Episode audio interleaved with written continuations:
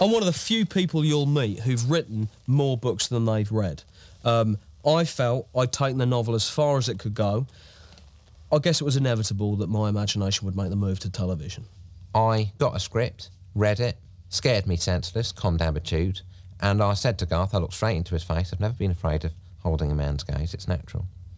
I said, This is going to be the most significant televisual event since Quantum Leap. And I do not say that lightly. Hello, listening people. Hello. You're listening to Spit and Polish Presents. I am one of your hosts, or Dreamweaver, as I like to be called, Ryan Sawinski. And I'm Bartek, but just call me host. How are you doing, Bartek? Good, good. How are you doing, Ryan? The I'm doing- Dreamweaver?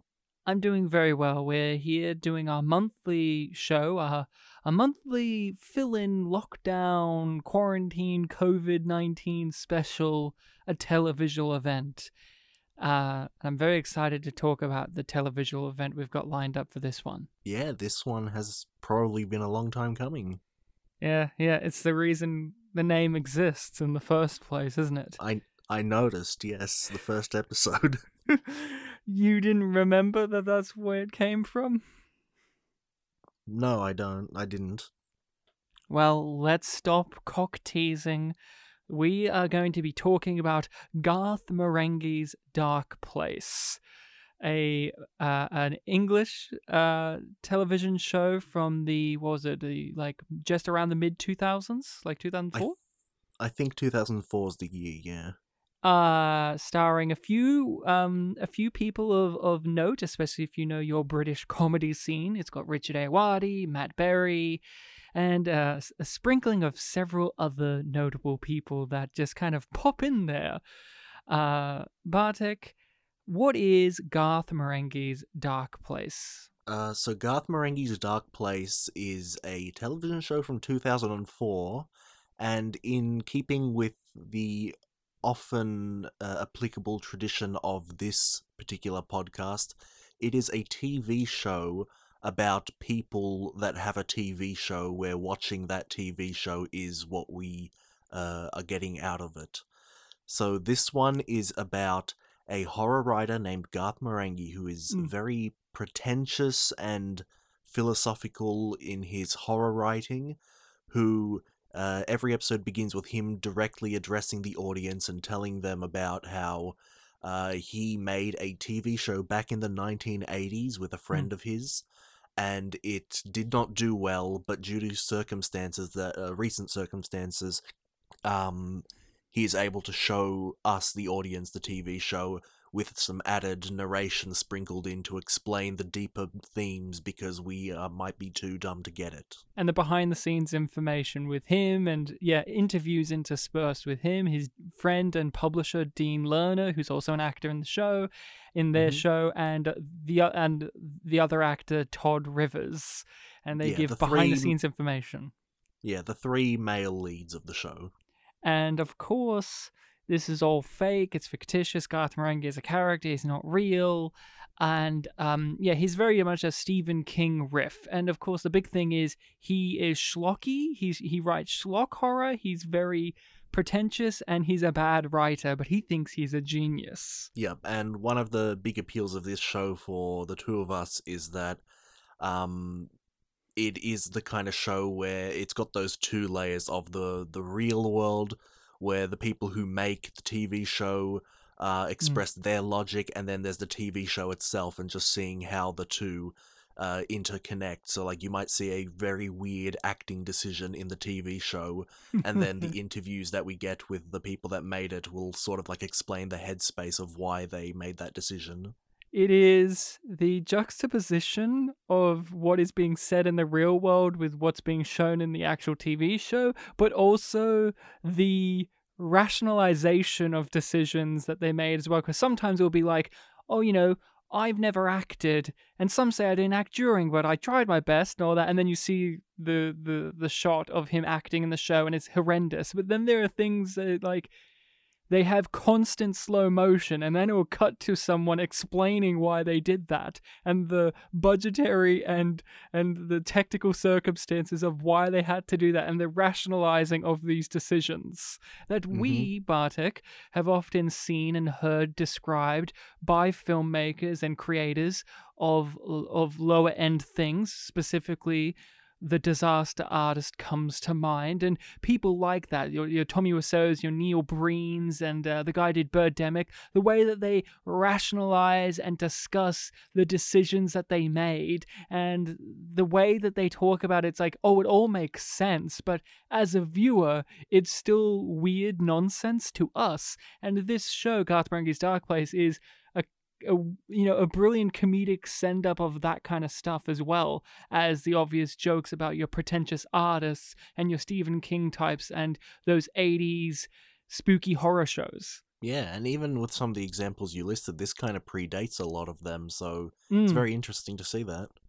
Yeah, yeah. So, Garth Marenghi's Dark Place, of course. If you have not seen this show, go ahead and watch it. It's on YouTube for some reason. I don't know if it's what the legalities of that are, but they're all there, including the special features and the extras and stuff. Go watch it. It is a joy, it is a delight, and it is a perfect show to watch for this time of year. Six episodes. That's all there are just six episodes. You get some bonus stuff, but that's it. There's there's only one season of this show, and then they stop doing it. That is your typical British affair, and it is glorious. So make sure to watch it because we're going to be talking about it. I know it sounds silly to say spoilers for this, but it, you know it is a comedy show, and it does have a plot. They do have plots in their episodes, and some of those plots are a joy to behold for yourself without having someone tell you what they are, because some of them are just like truly absurd nonsense. So do go check it out because we are going to be talking about it. Now, Bartek, what is your history and relationship with Garth Marenghi's Dark Place? So it uh, it very closely connects to my relationship with the Ryan Slewinski. Um, we became friends in 2014. It was kind of uh, blooming in the first half of the year. Then in the second half of the year, uh, it was the last trimester of our drama degree, and we obviously had our timetables kind of line up a little bit. I remember after the very first thing I did of that trimester, I met up Mhm. with you and we both had free time and Mhm. you didn't live too far from the university, so we went to hang out at your house for the first time. Yeah. Uh, the the house where we began this podcast just a year or so later. Mm. Um, and one of the things we did while chilling was you put on this show called Darth Marenghi's Darth Garth Marenghi's Dark Place. Uh, I'd never heard of it before, but uh, you sold me on it. We checked out the first episode, and I really enjoyed it. And I think the next couple of weeks, uh, you showed me just episode after episode. Yeah. I don't know if we ever got to the final one, but I know we definitely got up to the fifth one. The Scotch Mist. Yeah. And why does that one stand out as particularly memorable for you? Uh mainly the just the thick Scottish accents and the subtitles. Not his traumatized story about going to Scotland that one time. no, no, no. It was the visuals of the subtitles. Nice. So yeah, I my history with Garth Marenghi's Dark Place is, and just to go broader, I'm a big fan of British comedy shows, and even when when this show came out, I was a huge fan of shows that were currently on at that time, like Black Books, for example. Spaced was only a few years earlier, and and uh, so on and so forth. Like I was a huge fan.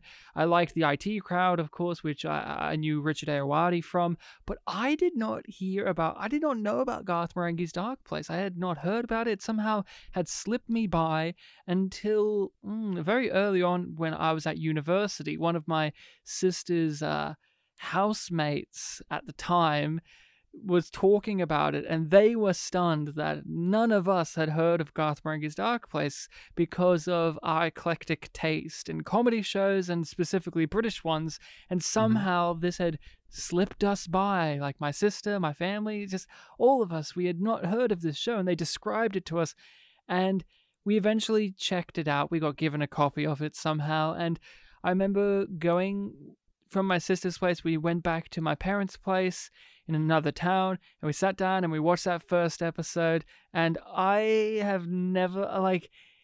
Oh man, I have. It's been it's been a while since, and it's been a while before that uh, since I'd laughed so hard.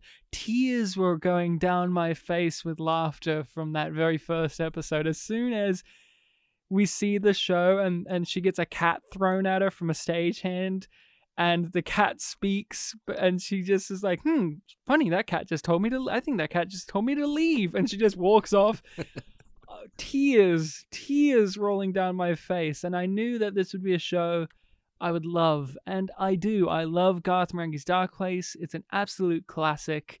And to me it is a perfect show there's no flaws to it. And at the same time, that's kind of by design, right? Because all the flaws in the show are on purpose. Like yeah, yeah, it's it, they're disguised if there are any flaws. It is brilliant acting from all the actual actors playing these characters who are playing character and so on and so forth. There's a lot to think about with the mechanics of it all, but the acting's great, the the the production design, the the just the amount of effort it actually takes to make something on purposely bad but still competent enough for it to be like entertaining. Because obviously that's a thing now that is far more um, far more prevalent since stuff like Sharknado, where people are purposely trying to make so bad it's good quality stuff that they just tip over into being either boring or just plain old bad or missing the point of what is the joy of a so bad it's good type uh, uh, piece of entertainment. While Garth Marenghi's Dark Place, it does it perfectly. It perfectly captures the joy that you get from those things. And like you said, this kind of predates some of the stuff like like the room had existed and sh- stuff, and sure it was getting popular around this time, but the whole behind the scenes information of how that movie got made wasn't really out in the general sphere of information. And the idea of these people who made these terrible products or movies or failed projects discussing the minutia of how they fucked up was also not really a prevalent thing at that time either. So this kind of really went ahead of the curve in a lot of ways with some stuff. Yeah, ahead of its time a bit. I remember earlier this year, during like the brief period in the middle where we weren't under lockdown, mm. I went to visit a friend's house and we watched a film called uh, VelociPastor, mm. mix of Velociraptor and pasta, like the Mm. um, the religious people. Mm. And it was one of those films that like was trying to imitate so bad it's good. Um, and Mm. yeah, it was that type of film where there were some pretty funny moments, but all of the stuff like in between the funny moments were kind of boring. And Mm. I was basically spending the whole movie just pointing out all these little things that they could have done to make it more interesting.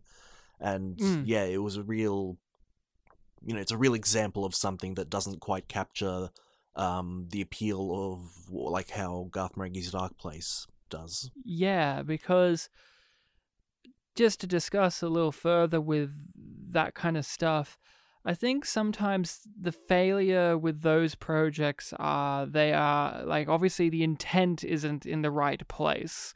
The intent is to try and be shit.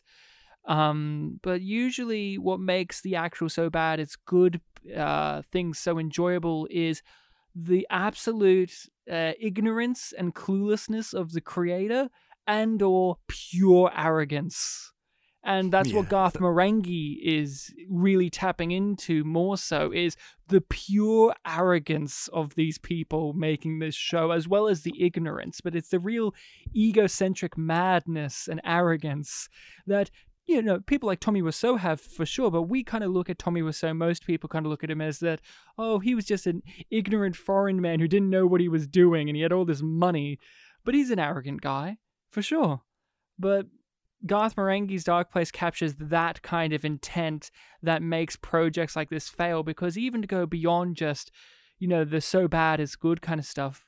Bartek, you mentioned we we did this. We watched this when we were at university, and we we you know we we work in the creative sphere. We watched and met and have encountered a lot of people who have made failed um, attempts at artistic endeavors, and a lot of them fall on their face for the same reasons Garth Marenghi's Dark Place in the actual world of the show failed because they didn't know what they were doing, but they were arrogant enough to think that they did know.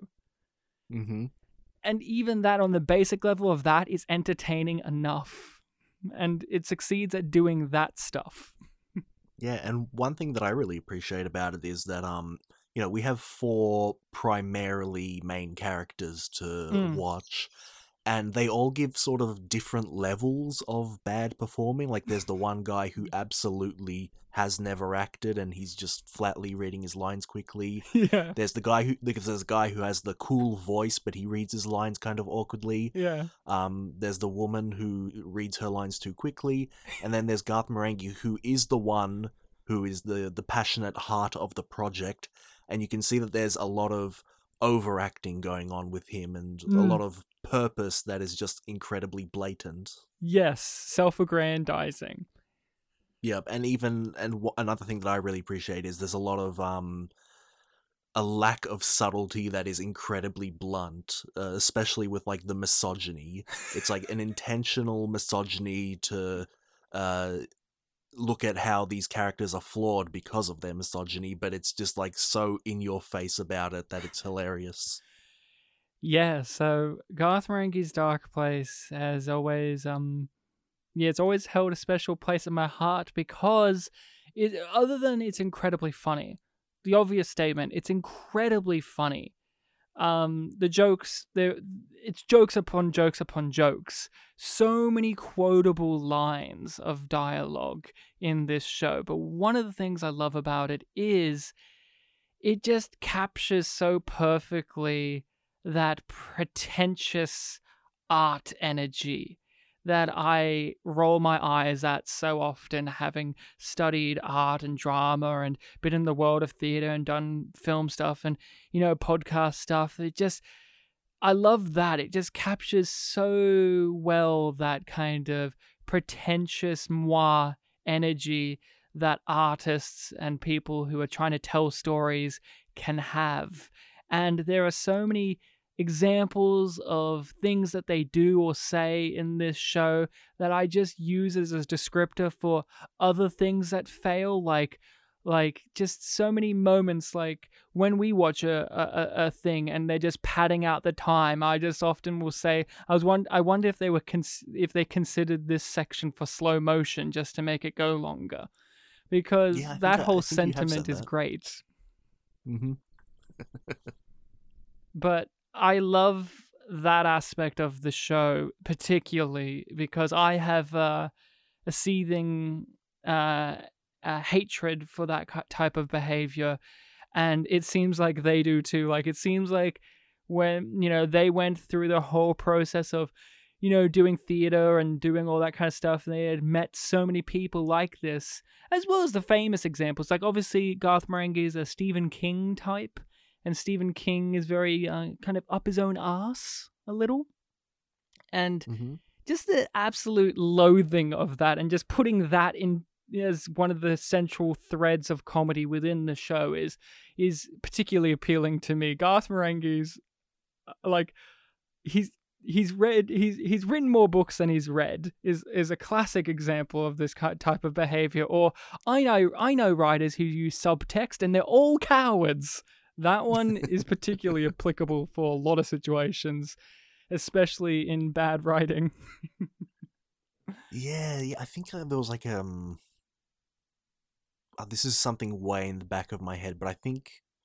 Oh, I think it was when you were telling me about the Game of Thrones writers. They had a quote that was like very similar. Yeah, they said like, subtext is for high school essays or something. yeah, I think I I can't remember if it was that or themes, themes of Themes, high school. I can't remember if it was themes or subtext, but it was very Garth Marenghian.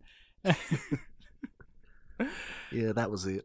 So it's been quite a few years since you've experienced this. Um, how Yeah, was it for you on this rewatch? Good, good. It was quite nice. I didn't remember everything. I kind of just remember the general tone of it. Um, but also since in that time I have experienced a lot more uh, things that have comedic value due to their low budget or uh, you know so bad it's good natures. Um, a lot more little things were sticking out to me, like poor timing, uh, moments where like a character would glance into the camera, uh, things like that. So definitely, um, even though I don't remember everything from my first viewing, I know that I've caught a lot more than that first time. Did you have a? Uh, was there a particular moment of like poor exec the, the deliberate poor execution that stood out to you? It was a fairly big one, to be honest. But um, when Garth Marenghi is going to drink the green water, and he just stops, and there's like a full second before the interruption that was meant to stop him happens. That one really got me. one of the ones that uh really got me is every now and then when Sanchez would talk and they would dub him uh, like he's he's ADR. Like some of his most of his lines are ADR, but every now and then it did sound like they just got a different actor to say a specific word in a line. Like Yeah. sometimes it didn't sound like Matt Berry, and I don't know if that's 100% the case, but there's just every now and then there's just a word or a sentence that doesn't sound like Matt Berry at all. like, and it throws you off. It throws you off. Or my favorite particular visual gag in the whole entire show is in the very first episode, which I think is my favorite episode of the entire show. I don't know. It just it has everything I want from the show. But Dean Lerner, the the uh, who's playing um what was his character's name again in the actual show? Um, oh, it's, it slipped my mind. I can't remember. Just yeah, Dean Lerner. He uh he's Thornton Reed. Thornton Reed That's is it. holding a shovel in a scene and he's Mhm. holding it up and it's covered in blood and the camera is looking at him and he's talking about like "Uh, you know i just won't do it garth i just can't do it and all- he's just refusing to help garth out and he holds up his other hand as an example of like to better help what he's saying you know as in, like I, you know if i could my hands are full my hand you know he holds up his other hand and he puts it down and as soon as he puts it down that's when the camera decides to gently pan over to where his hand was when it was up and then it Yes, briefly I just goes that. back I remember that. it's very very quiet of a camera movie like it's not overtly like oh it's missed its timing it's just subtle enough where it's Yeah, obvious enough gentle for is you the to right word. yeah it's gentle. It's obvious enough for you to notice it but not so blatantly obvious that it makes you go oh that was done specifically nothing but for a gag. It is just subtle enough for you to buy into how incompetent the cameraman was on that particular day. And yeah I, I i particularly noticed on this rewatching of it is i can't imagine them doing more episodes of it because to me they jammed in literally every kind of fuck up you can do in in in film or TV. Like there's there's even a point where they do just still images and just narrate over it. Or there's even an episode where a whole conversation is just random shots of things in the room and not the actors. Like it just Yeah, cuts yeah. to like random shots of a plant in a corner or a clock on the wall. Like I don't know how they could do more episodes of it without having to just kind of recycle through some of the technical fuck ups you can do. Yeah, it's very Naked Gun. Uh, sorry, not Naked Gun. Police Squad. Police Squad in color. Yeah. Uh, so who was your favorite character on this watching of it? I really liked Dean Lerner slash Thornton Reed. What about him appealed to you? His um, he's very pure in the reason why he's a bad actor. He, he's never acted before, but he thinks that there's a justification for it, and just every gag that plays into that is simultaneously monotone but also very purposeful. Like the constant like banging of his hand against the desk. The Mm. timing is never quite perfect, and it's always just kind of you know a, a very almost fluid motion that clearly indicates that he doesn't know the impact that it's making Yeah. um and he's got that he's got that voice that monotone voice that's got that kind of like twang to it Yes. um and he just like rushes through all his words. Except for when he doesn't and they really really slow down and it's really awkward like the things conversation you remember the things conversation where they just kept saying The one where he's like, "There's something Thing. you're hiding." yeah and that one's just Yeah. great things dag things He's also got he's also got very very good uh on the phone acting. that is the best bad acting of the whole entire show is when he hangs it up and then gently like gently as well looks over and says bye. Because he had forgotten to say it but then he remembered. And no joke no joke. We've seen that type of thing when we were at university or when we've seen theater where actors just sometimes good or bad for some reason sometimes that mistake is made i don't know if you've ever made it but where you remember that you forgot a specific line and you think that you can just jam it back in again because somehow that will make it better but all it does is just point out the flaw yeah, it is a familiar concept. it is a familiar concept if you've been in that world before. Um, so you sound like you like more Dean Lerner playing Thornton Reed. Is that it? Because that's kind of also the thing is every character has another character as well. There's the real version of them, and then there's the characters they play in their show. Well, one of the real versions is probably dead, so they don't appear. But yeah, yeah, the the behind the scenes stuff is all great, great stuff. Um, but it is also like very different. It's very Hmm. Slow, and they have an understanding that like that part of the show is not going to have like the sort of fuck up gags. It's going to have the more you know psychological stuff going on. And I that's where I go, well, to me, Dean Lerner, the man, is my favorite character in the entire show. He says some fucked up shit with a straight face. like, he's clearly a murderer. He's clearly killed her, the actress, and buried her. if she even has a grave. And I love Dean Lerner. Like I like Richard Ayoade. Richard Ayoade is a very funny guy. I've listened to like, you know, his audio book that he recently did where it's a memoir about himself, but also it's him on purposely not having an autobiography on himself, but instead dedicating the time to talk about Gwyneth Paltrow's movie Over the Top as if it is Citizen Kane. It's specific it is unappreciated masterpieces the book. And okay. it is great but i like him as a as a person as a creator i like him as a director as well but he always has this kind of weird energy to him and he brings that weird energy and makes it really dark when he's Dean Lerner because Dean Lerner is like an evil, evil man, but he has that voice and he has that whole entire demeanor that Richard Ayoade has, which is he's the biggest dork and nerd you've ever encountered in your life. Hence, he's great in the IT crowd. But Dean Lerner isn't that. He is supposed to be a Hugh Hefner type, right? But they've cast Richard Ayoade to play him, so it feels like even that is false. So everything about Dean Lerner feels like an absolute lie.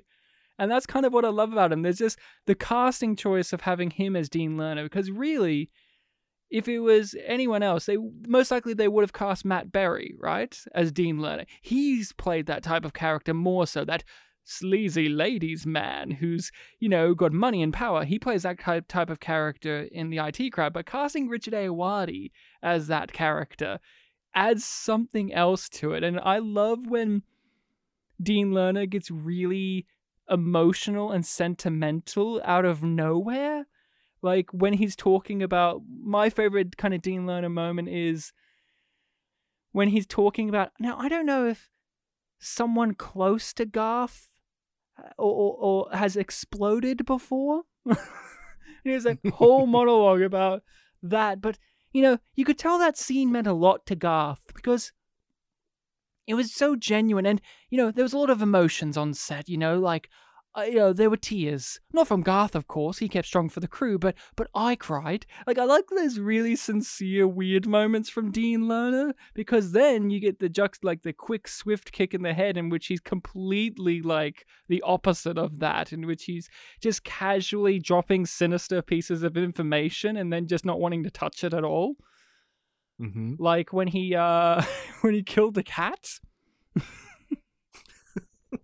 just randomly that comes out. Like, why did he mention that? And I love Dean Lerner because he's absolutely despicable. Uh, Like Garth Marenghi, the character, is great. He's, you know, he he lives up to his namesake. Like he is the perfect perfect person to center a show around Garth Marenghi because he has some of the best lines in all of comedy history. But Dean Lerner, I love him. I love his delivery. I love everything about. I love his hat that he wears jauntily to the side. I love his big fat Mhm. cigar that he holds. Which I swear in one of the extras he says he he doesn't smoke cigarettes because he doesn't want to get cancer as he's smoking his Yeah, big fat cigar. Yeah, it is. Um, it is a joy to behold, and of course, Dean Learner has the famous line, "a, televisual event," which is in regards to uh, that Dark Place. Dark Place would be the biggest televisual event since Quantum Leap, and I don't know why, but that line has always stuck with me. Just again, it's the sincerity that Dean Learner says that with. Like you could tell that Dean Learner and Garth Marenghi, as arrogant as they are, they genuinely thought during the pro- process of making Dark Place that they thought it was going to be good. It wasn't just a a piece of shit that they were making for money. Like they all like that's what I also like about this show is the characters within it genuinely thought that they were going to make something great and or they believe they have made something great. I think Todd Rivers is like the only one who kind of is the closest to seeing it for the piece of shit that it is. But even he is yeah, pretty he's not as deluded. big. Yeah, he's not as big in the production as the other two are. But yeah, and the fact that they love the product and think that it is great kind of lends itself to that idea of uh, you know why we enjoy products that are so bad they're good. It's because they believe that they were making something great, and you can see all the purpose behind it. Mm. So, what was your favorite episode?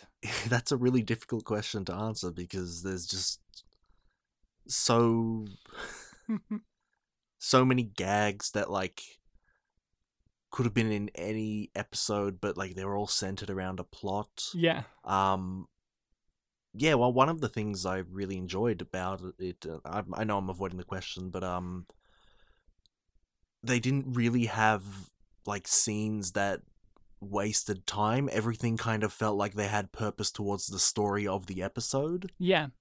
which that's a very weird almost compliment you can give the show um but favorite episode i i think it I think maybe the second episode Which is there are a lot of that's the one with um uh, Liz going crazy and like making uh, objects fly around. yes, yes. Th- There are a lot of gags there. Like a, a lot of these episodes do fall into like typical TV show tropes. Like one of them has a running gag that doesn't serve the narrative much, where they've done a prank on Thornton Reed, where people keep calling him, thinking that they're calling a massage parlor or something like A that. A male massage parlor. male massage parlor. That one has, and that episode, the one that I said is probably my favorite, is the one where they have like the one episode only character, this in the temp, an intern, yeah. who who seems to, the show seems to want to have it be that this guy uh, is not gonna be on the same side as Garth because they he sees like obvious flaws in him, but then as they work together throughout the sh- episode, Hmm. they're gonna see eye to eye and form like A a bond. a bond that you know might be long lasting should he live past the episode.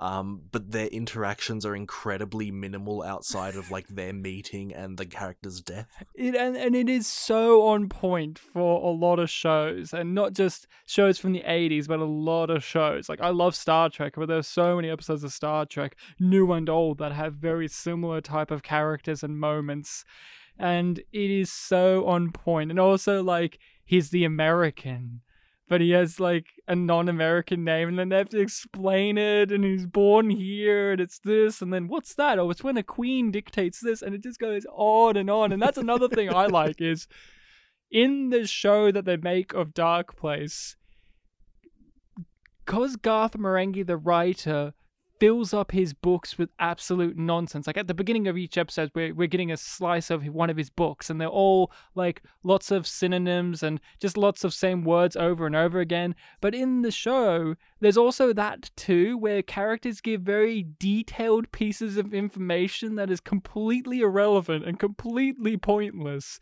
And it's not just because in the universe they're trying to fill up time, but it's also because that's what Garth Marenghi as a writer is like. He just feels the Mhm. need to put detailed, pointless information in for no reason. And there's so many gags with stuff like that. Like in the first episode, I really like the the Padre, who's a character I think is really um overlooked in the grand scheme of things. I love him. I love him. And he has his sermon at the end where he's talking about God moves in mysterious ways. And he's detailing all the ways he moves. And it's just like Yeah, sometimes all the angles. Sometimes he comes in at an angle or from beneath, like a worm. this goes on and on.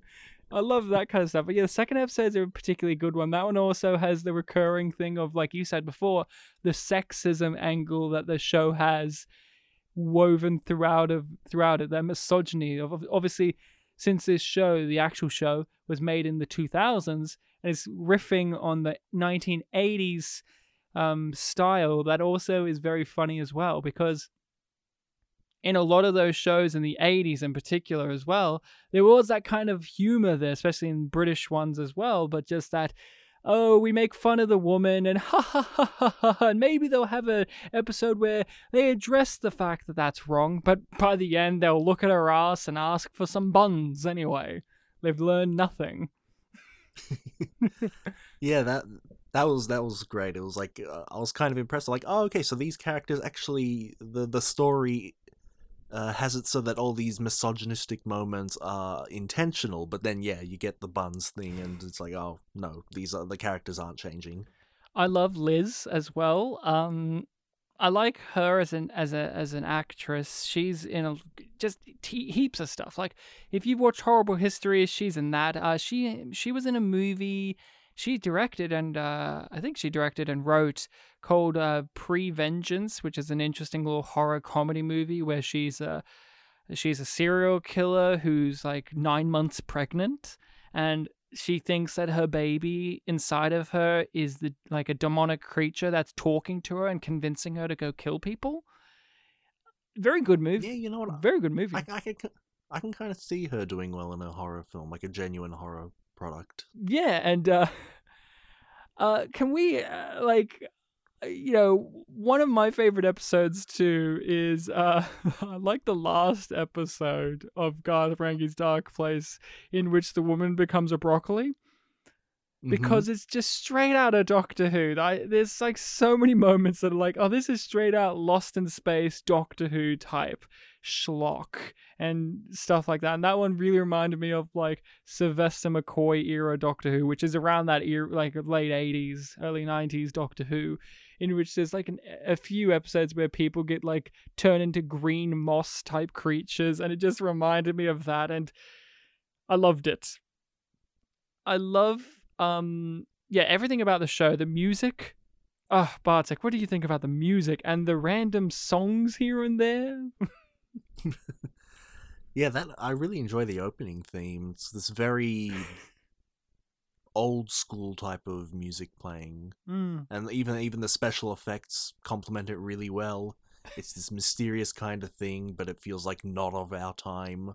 Yeah. Um, which which means that the show nailed it, since this is meant to be them presenting a TV show they made twenty years prior, and the immediate and the the cut in tone between um, you know, the intro where Garth Marenghi's addressing the audience and the intro beginning is just incredibly jarring and puts you right into the mood for what you're about to see.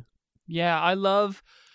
Obviously, the aesthetic of the show is on point. You know, it it, it does the right amount of over the top '80s aesthetic, right amount. It doesn't go into Kung Fury territory. Again, it isn't going so overboard with trying to be shit that it becomes lame in itself. Because one of the things I think actually works really well, and this actually is a compliment, even though they're probably not going for this, is this does actually capture some really creepy, weird horror imagery that's actually kind of interesting.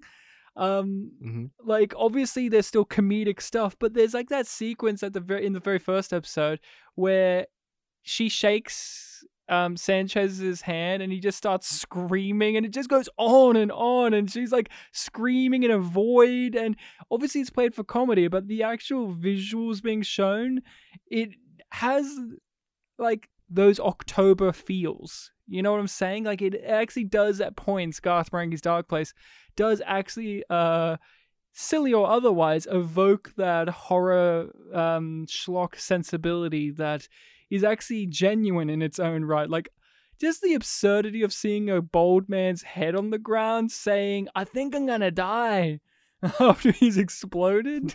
it's silly. It really hurts. I love when he delivers that line. it really hurts. And that's like what pushes Garth. Well, it really hurts. yeah, But that was a great line. visually, it's on point. Like even in the interviews, like Dean Learner's uh, wearing a silly outfit, but it's just on the right amount. And Garth Marenghi is perfect. You know, black on black with a purple tie, perfect, and the leather jacket and everything, and the belt with the bull on it, and everything is perfect with the visuals. The like the way that they block scenes is perfect, and how terrible it is the the amount of space they leave above above people's heads. but I love the music. Like I love, love, love the songs that are in Garth Marenghi's Dark Place. The one track lover is a song I unironically listen to at this point every night. It's in my rotation.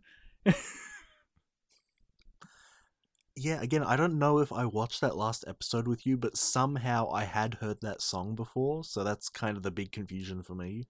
Uh, I, I I just sometimes quote that song just randomly, like "She's smooth like ice, cold to the touch, and ain't very nice."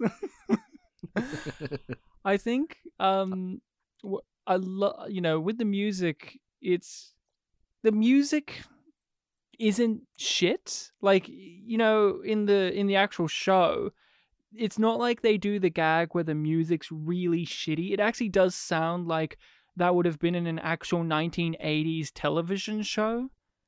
hmm And it could have been so easy for them to just cheap out and do that, where it's like, oh, the music's like really zany and really over the top and really shit.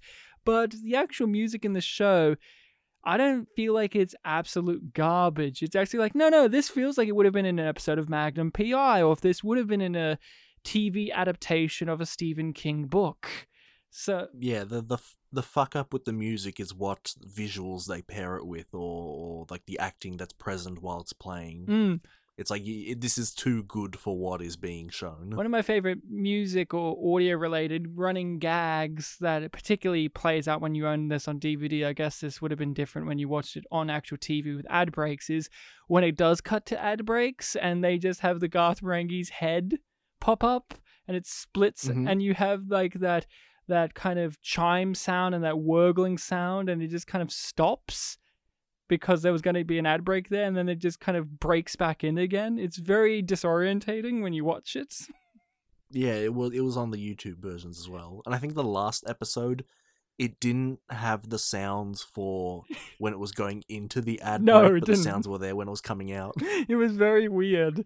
And of course, the very end credits where it just is him typing the desk and it's like a Garth Marenghi production. And then, and then very quickly, in association with, with Dean Learner, it cuts off before he even says all of it because they ran out of time. Yeah. You have to very quickly jam it in. yeah, yeah. Um, yeah, I think this show is uh, perfect, and it is perfect for this time of year because it does actually capture that horror world of your Stephen Kings and your sci-fi schlocky type of writers. I'm not saying Stephen King's a schlocky writer, but you know he has his kind of things that he likes, and this show is obviously riffing on that. Like their Planet of the Apes episode, perfect. Mm-hmm. The apes of wrath. the apes of wrath. or um I can't remember which one it was. I think it was oh, I can't remember, but there's one episode where at the very beginning Garth Marenghi tells you right off the bat that there's not going to be, be an explanation for that, so don't expect this to come come around at the end. You're not going to get it. Yeah, Like- yeah, there was something like that I can't remember, but I was like, perfect, perfect. But we got to talk about Skipper, the eye child. Yes, yeah, that was episode like three or four, I think. Yeah, I think three. it has one of the great lines from the behind the scenes interviews in which the premise of that one was a giant eyeball man um, violated another man and made him pregnant and he gave birth to an eyeball that Garth Marenghi um, that Rick Dagless sorry became infatuated with because he had lost his own son who was a half grasshopper and he had jumped into a helicopter presumably um Mm-hmm. what a great Yeah. plot that is huh Yeah, I just remember now. He and Garth has a sorry, Rick, Rick has a little song at one point. Doesn't yeah, he? yeah, yeah, yeah. Which, if you own the DVD, is used in a haunting manner on the extras menu. like it's done in a chintzy manner, but but um It was ridiculous, but it was also kind of like sad yeah, in a way. yeah. But uh, there's a line of dialogue in the Skip of the Eye Child episode in which Dean Learner, I think, was explaining that the actor wasn't happy. The one who got impregnated, he wasn't happy that day. You know, he was real complainer and all that. But we, we, we know, and they, they all described like we had a closed off set. The guy in the suit, you know, he knew and up until that day trusted. And that says a lot. They were, yeah, they were, they were talking about it with this real, like, for them, sense of maturity. Like, yeah, this was this was a very passionate scene that we knew was going to be emotional for the people involved. So you know, not everyone could see it, um, But- and but they clearly didn't know what was literally going to happen. Yeah. I I do love yeah, for me at this point, I've watched it so many times. Those are the type of gags that really hit hard for me. Are those really dark ones. Like when Dean Learner's talking about how many people he's lost to AIDS. Like AIDS, you know, it's the the AIDS. It's terrible, you know. I had a heart, you know, stepbrother and all that, and and of course Freddie, Freddie gone. you can just there's nothing to actually say about AIDS. like uh, but yeah, Skip the Eye Child. One of the things um I always think about with that episode too is that one in particular. With the first one, I want to say all of them do, but those two in particular, I always think of their visual gags. They have a lot of fun visual gags, like one that I always think that you would love, and it's such a naked gun type gag, which is Rick, the test results are in. It's evil, and he like Sanchez holds up a piece of paper that says test results and points at it Mm-hmm. in a very Yeah, I think they do that twice in the show. very over the top manner. That one, or the little helicopter toy behind uh, Garth Marenghi. Yeah. Yeah, uh, Yeah, th- that that episode too, the iChild one, was one where um there was a real strong uh strong purpose behind a lot of the behind the scenes stuff where they were talking about how uh this one this episode in particular is a really emotional one for Garth Marenghi the man because you know he's always wanted a son and things like that and he's Mm. always talking about how you know he lost a son that was actually named Skipper um and even that at the end of the episode is revealed to be a very long setup for a punchline where where the son skipper was actually a dog. yeah, yeah. It's it's uh it's so per like. I think the line that I've quoted the most, and you've heard me quote it, Bartek, you've probably forgotten at this point that this is from Garth Marenghi, and it's such a stupid line, and my wife gets so annoyed with me using it because I use it in reference to myself and or reference to her, which is like, which is the I'm a big girl now, and a year's time I'll be a woman. that that line in the very first episode from Liz, I don't know why it has always stuck with me, and I just use it every now and then when people are being like, particularly condescending, or when my wife Rachel says like, mm, "I don't know," and I'm like, "Well, you're a big girl now, and in a year's time, Rachel, you'll be a woman. you'll know then." yeah, you're right. It is a very quotable show. oh, it's probably one of the most quotable shows. Take that, Game of Thrones. Yeah, it's um and honestly, you keep calling it a perfect show. Even if someone were to hesitate and like, you know, it's hard to label something as perfect, I think you can very easily say that this is a type of show that you wouldn't really change anything in, at least. No. Because the execution, I think it just fulfills its purpose. Yeah, I think the only issue I have, and this is something not even real, is the Scotch Mist episode is I don't know, it's just never been my it's my least favorite, and I don't know why. I just I don't agree. it doesn't hit as hard for me as the others. I think it's because it is a a little lighter on the uh, uh, on the constant gags in comparison to the others. But I'm sure if I rewatch it again, there's going to be so many lines that I'm like, oh, of course, that classic line is in this episode. Yeah, I, I believe that's also the episode that has the masseuse running gag, Yeah. which I incredibly very much love. I think that episode suffers a bit from a lot of telling, not showing. Yeah, yeah. I um I yet again it does have uh it does have your subtitles gag. It does, yeah, but it's only really used like twice. I thought it might be used a bit more. There was like the phone call and then the final confrontation. Yeah. Um, and uh, in the YouTube playlist you linked me, and uh, Mm. watching that all the way through was my experience with the show. The very last video was a deleted Mm. scene, which was meant to be the the experience in Scotland. Yeah. I feel like yeah, for complaining that it was an episode that like did a lot of telling, not a lot of showing. I feel like that you know clip might have actually kind of worked if they played around with it a bit more. Yet again, I also just love watching Garth Marenghi as Rick Dagless explain why he hates the Scottish so much. just him seething with it and uh I um are you like obviously we, we kind of dance discussed this a little bit but uh are you happy with it just being six episodes because we are in a current time now where you know TV shows and we want more we want more and people want to bring things back and we want more of this and it is kind of funny to look at a show like this and go oh it's just six episodes how do you feel about that? Yeah. yeah, I guess it kind of lends itself to the. This is a notion that you've talked to me about. You watch a lot more TV shows than I do, and especially TV shows that have been on Netflix.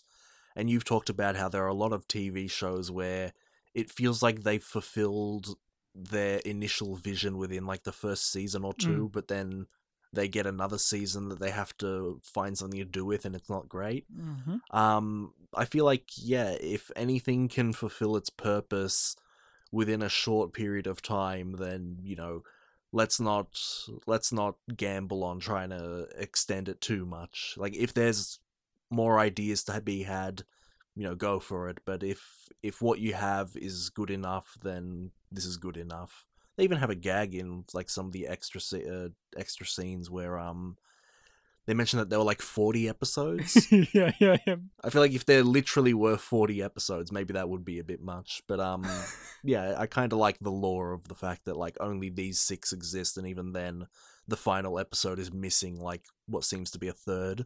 Yeah, yeah. Uh, what uh, we got to talk a little bit more about Garth Marenghi, the man himself, the legend. What do you think of Mhm. that character? Um yeah, he is certainly the mastermind behind everything we see in the show. Uh he's incredibly pretentious. I really like the fact that he's always wearing some kind of sunglasses. Like I never really get a sense of like what this guy actually looks like when he's not wearing them. I I remember there was one um in one of the extra scenes Mm, there was and this was me being completely dumb there was one or two shots where it was uh the, the Todd Rivers to the left of Dean Learner. Mm. and in this scene uh Todd Rivers never says a word and it's just Dean Learner talking. And Todd Rivers is kind of on an angle and a bit shadowed Mm. and I did not know who that was. And I was like is this what is this what Garth Marenghi looks like without his glasses? I do not know who this person is. And you know obviously that was me being dumb but like part of my brain really did think like, oh man, is maybe maybe this is what I wasn't seeing. I, I don't know. It, it Mm. was it was bizarre, but um, We do we do see Garth Yeah. without his glasses on when he um has to kill Skipper the Eye Child because he goes to he takes his glasses off before then and then he goes to reach them and put them on and then like tickle his mouth and then gets bitten. true, but that, that was Rick Dagless. Oh, Like, oh yeah, Rick you're right. You're he- right. I'm sorry. he, he's yes. You got the characters mixed up, Ryan. Um, but yeah, with, but also Rick uh, Rick Dagless. He he's not wearing sunglasses. He's wearing like proper glasses. So you can kind of see what's going on a bit more. The the actual man behind the project, like that's the one whose eyes we don't. yeah, get they're more like much. tinted glasses. Yeah, yeah. I Mm. Garth Marenghi's perfect. I've you know, there's so many characters. You know, Sacha Baron Cohen tries to do this with Bruno, and there's so many other characters of people making a comedy character that's commenting on the pretentious side of the world, specifically art. You know, whether now we have lots of commentary characters on hipster culture and the PC culture and all that, whatever. Don't care. Garth Marenghi is the is the apex character of that kind of comedy, of that critique. He is the ultimate apex or like he's the he is the best character of making fun of the clueless, pretentious, arrogant person. Garth Marenghi is that good of a character and so well performed. And it's so interesting to me that um you look up the actor on IMDb and you know, he's done stuff, but he hasn't really done much. And I've seen some of the other stuff he does, and usually in everything else I've seen him in, he's usually a secondary person, and he's usually someone who plays, not to paint with a broad brush, I've only got a few examples, but he usually plays kind of more quiet, subdued characters. It seems like Garth Marenghi is the big character in which he really lets loose with his um, overt kind of over the top comedy chops. So the other times he kind of seems to me more so to be in line with playing kind of meeker characters uh, a, a lot more, which is interesting. Which is interesting. That was the impre- Yeah, that was the impression I got from just looking at the list. Like he's been in, he's acted in 19 things. All of them were TV productions, and a lot of them just like listed the specifics episodes of that TV show that he Hmm. was in. Yeah. I think his name was like what Matthew Holness. yeah, or something? yeah, yeah, and uh, interesting guy, and uh, you know, I I love his performance as Garth Marenghi and as Rick Dagless, as Garth Marenghi playing Rick Dagless, because it is there's another level to it, because he clearly thinks he's great. Like Garth Marenghi clearly thinks when he's acting as Rick that he's doing a really great job. Like those when he works with children, like when he has those scenes when he comes into the kiddie wing, Yeah. and you know, he does such a fucking asshole, and you can't help but love it. Yep. They're great examples of them not being subtle. Oh yeah, It's like this is the scene that's meant to make you remember that this character, Rick Dagless, is the greatest man ever. yeah, Even if the last one ends with a cutaway to Dean Learner talking about how he hit the child. but they say it in like it's a positive manner. Yeah, and uh, oh, Matt Berry. Matt Berry is our university t- uh, lecturer and tutorer and uh, former guest on the show, Liam. Um, Liam is Matt Berry. I've never seen them in the same room, but they are both portly gentlemen who speak like this all the time. yeah. Aren't they? I remember once you brought up Matt Berry, you know, not talking about like who he is or the fact that he was in Dark Place, and you're like, oh, he's the guy from Dark Place that sounds like Liam, and I was like, oh, I think I know who you mean. he sounds like and acts like Liam. It's so it is so true. but I love Matt Berry as well. His show Toast of London is an absolute joy and pleasure. You should check it out at some time, Bartek. It it is actually it is brilliant. Him playing a failed washed up actor trying to get his shit back together. I know it sounds a little unusual for, for Matt Berry to do, but it is what he does and the, and it's got songs in every episode practically. So if you want to hear Matt Berry sing some more, Mm. you get some more of that. he is a singer. Ah, one track lover. love how it's shot shot as well, like an '80s music video, like with with the rain coming at the window and him in his underpants. It's so stupid, but it's so perfect. Um, was I hope I hope he has Richard Ayoade backing him up. now I know you're not as familiar with British personalities and and TV stuff, but were there any people that turned up uh, in supporting roles or otherwise that you were kind of surprised or like pleasantly like or were happy to see turn up? Any familiar faces? Not at all. Not at all. No familiar faces for you.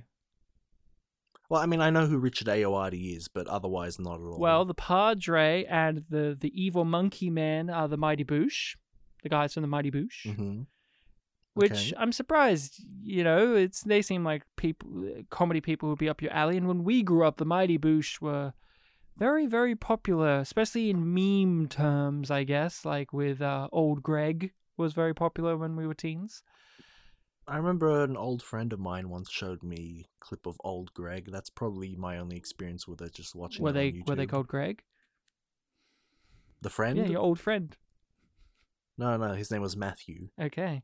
Uh, yeah, you had them turn up. My favorite is uh, Stephen Merchant, who uh, voiced uh, Wheatley in Portal 2 and works with Ricky Gervais a lot. He was the co creator of uh, Extras and The Office. He played the chef in that one episode and um, in Dark Place, who was so My tall yeah, my favorite episode. who was so tall because Stephen Merchant is really tall. Like he's like six foot fucking six or something ludicrous. That he's so tall and he's wearing the chef's hat, the tall chef's hat, that when he walks through a door, he has to do a full on lunge to walk through it without hitting his head. and it is That whole sequence was great. his stiff acting and like constant rep- repetition of his lines, just constant, constant, just things of him just saying, "Oh, oh where's the chicken? Where's the chicken? Oh, well, chicken be ready when I say it's ready." so stupid, but yeah, for me, it was a smorgasbord of fun uh, British comedy people that just turned up for a scene here and there, and it was nice to see them and it's uh, it made me want to go back and rewatch their own products and shows and and music and whatever else. I um this is nothing related to anything but one of my other favorite visuals that i thought uh, that you would like is there's that in the second episode too i'm pretty sure when the guy is being chased down the the hallway by the stapler and he's just screaming constantly in that one one tone and he runs to the phone and he phones i need rick dagless and then he just keeps screaming. Yep. so dumb. Uh, yeah, I'm a bit more sure now. I think that is my favorite episode. yeah it's a damn fine one uh anything else you want to comment about dark place any particular things you want to bring up that you feel like we haven't This is outside the realm of the uh of the six episodes, but um, I did watch all those special features, and mm.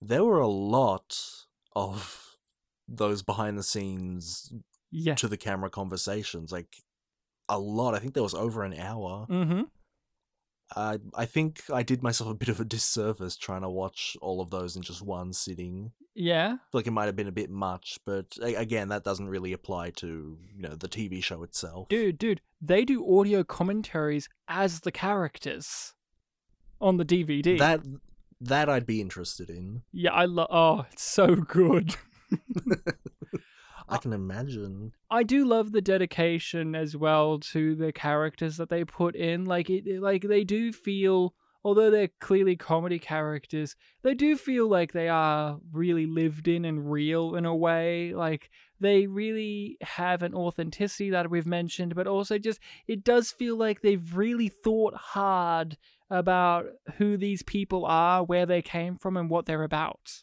Yeah, I cannot complain about the fact that there is over an hour worth of footage in the special features, but Yeah. yeah, just the fact that it exists alone is very admirable because I did watch all of it and they were in character the whole time.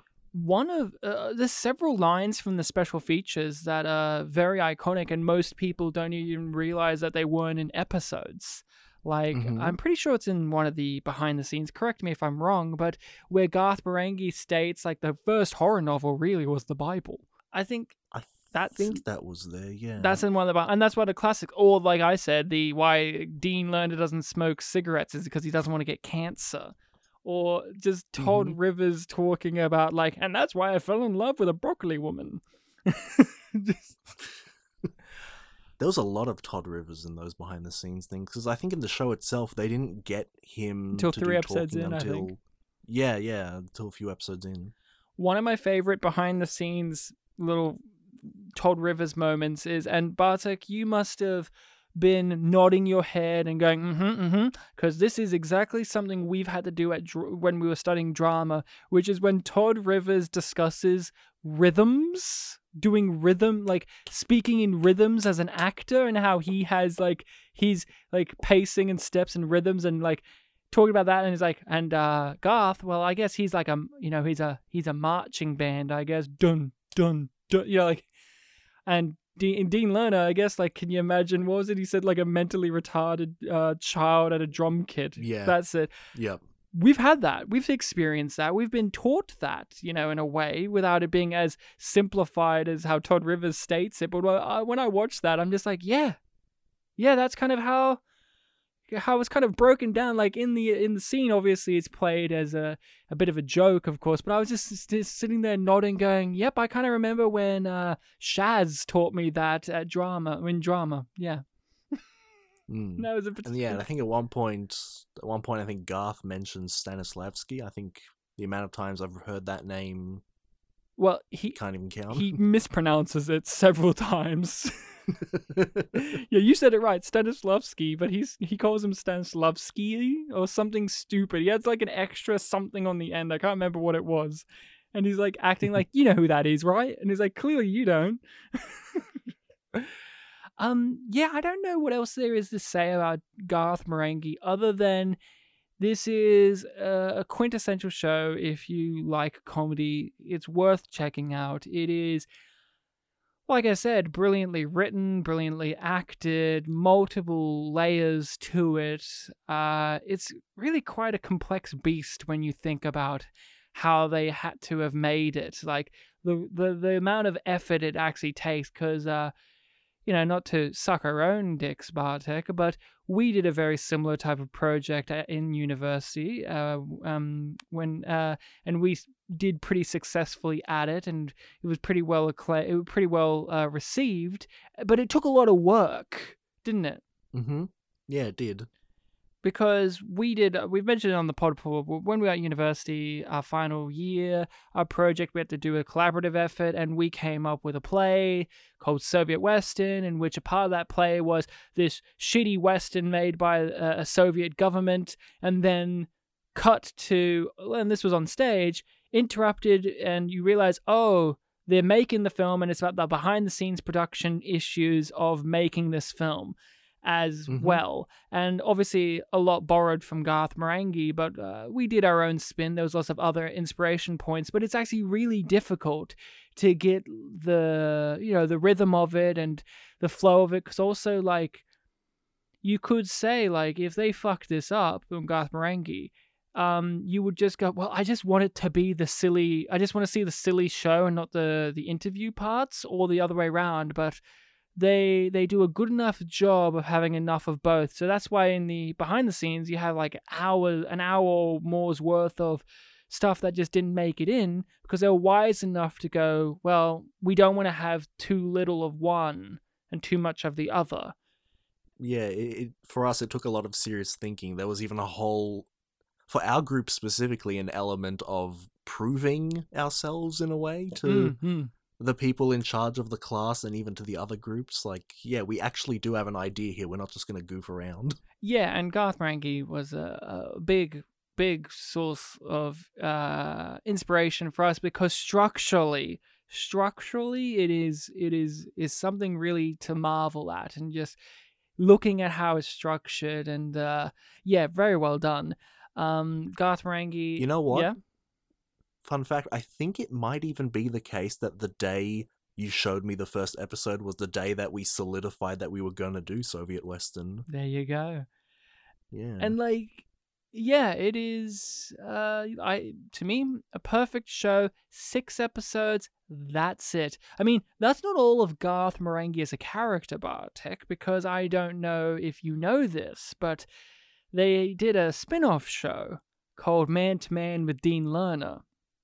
I have not heard of this. No. and it is excellent. It is also six episodes in which the pitch of that show is we get to see Dean Learner's late night talk show in which each night he interviews a, a guest, and all of them are played by Matt Holness, and they're all different characters. The first one being Garth Marenghi, okay. and it is great. It is. You would like it. Um, I liked it. I like it a lot. It's a little bit more difficult to find, and not enough people talk about it enough. But uh, it gives Dean Learner some interesting things to do. You get to see more of him. Like he's, it's him as the talk show host, and you get clips of him out and about doing stuff because that's what those talk show hosts often do. They have their little skits and moments.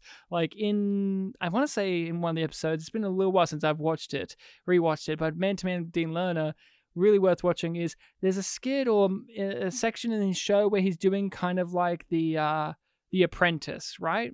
And he's doing his donald Mhm. trump which is really funny. And you know he's firing someone and he he says in that richard ayoade way which is only hilarious when he says it but he just says you you're a fucking toilet. That's what i think about you. Yeah.